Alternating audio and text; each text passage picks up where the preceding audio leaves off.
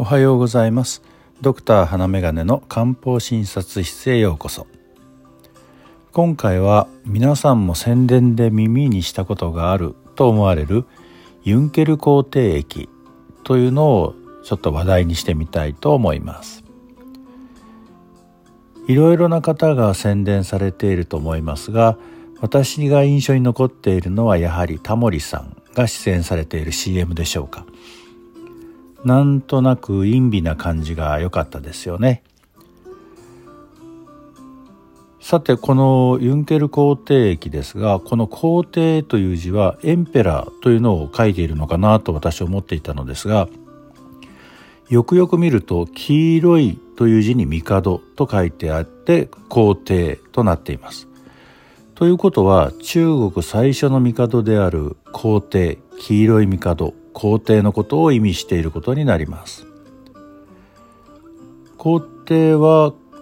漢民族の始祖ともされる伝説上の帝ということですね。伝説上初めて中国を統一したとされるわけですから、歴代王朝の始祖という表現も使われるようです。なお、エンペラーの訳として使われるいわゆる皇帝という言葉は始皇帝が最初に用いたとされていますね。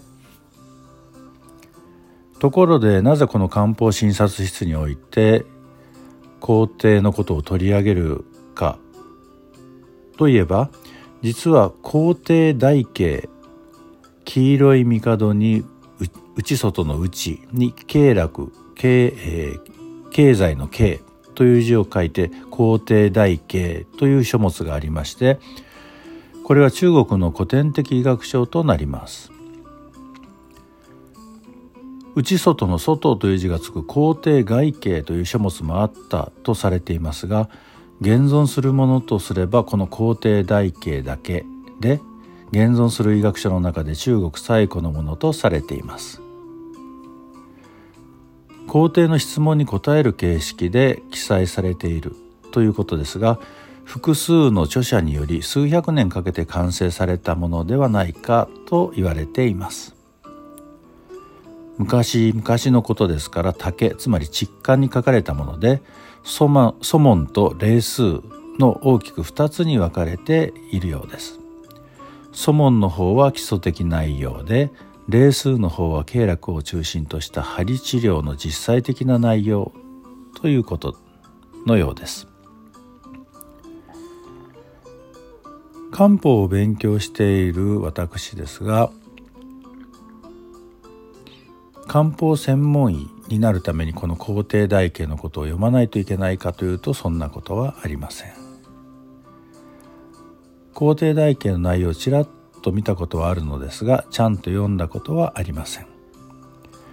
これを読み解くのは学問あるいは趣味としてなら面白そうですが、どうもそこに人生の時間を使う気には私にはなれません。ごめんなさい。私のベースはあくまで現代学で、漢方はそれを補完するものという立場をとっています。漢方はうまく利用できれば良いかなと思っているわけです。うまく利用して患者さんの体調をいい方に持っていければいいかなということですね。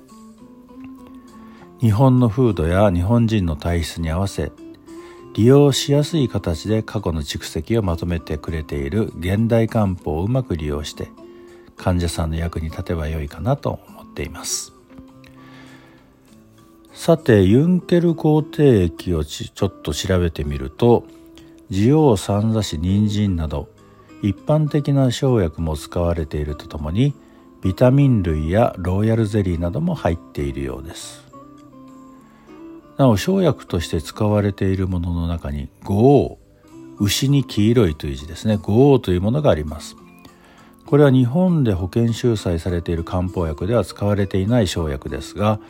実は牛の胆石から取ったものとされています。ネットで見かける写真を参考にする限り、胆石とすればいわゆるビリルビンカルシウム石のように見えます。ビリルビンカルシウム石ならば人間の胆石ではダメなのかななんてついつい思ってしまいますが、どうなのでしょう。ご存知の方がおられたら教えていただけると嬉しいです。私自身はこの商品を服用したことがありませんが、まあ、これを機会にいっかいぐらい試してみても良いかなとは思っています。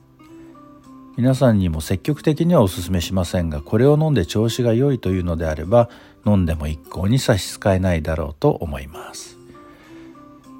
ちなみに様々な健康飲料と呼ばれるものがありますが、私はそういうものを利用するならば自分の体調に合わせて補中益糖や蜂蜜溶岩などを利用するかなと思いますが、あなたはいかがですか？今日も漢方診察室を聞いていただきありがとうございました。疑問・質問・感想などを概要欄に記載してあるメールアドレスまでメールをいただけるとありがたいです。今日があなたにとって実りある一日となりますように。ではまた。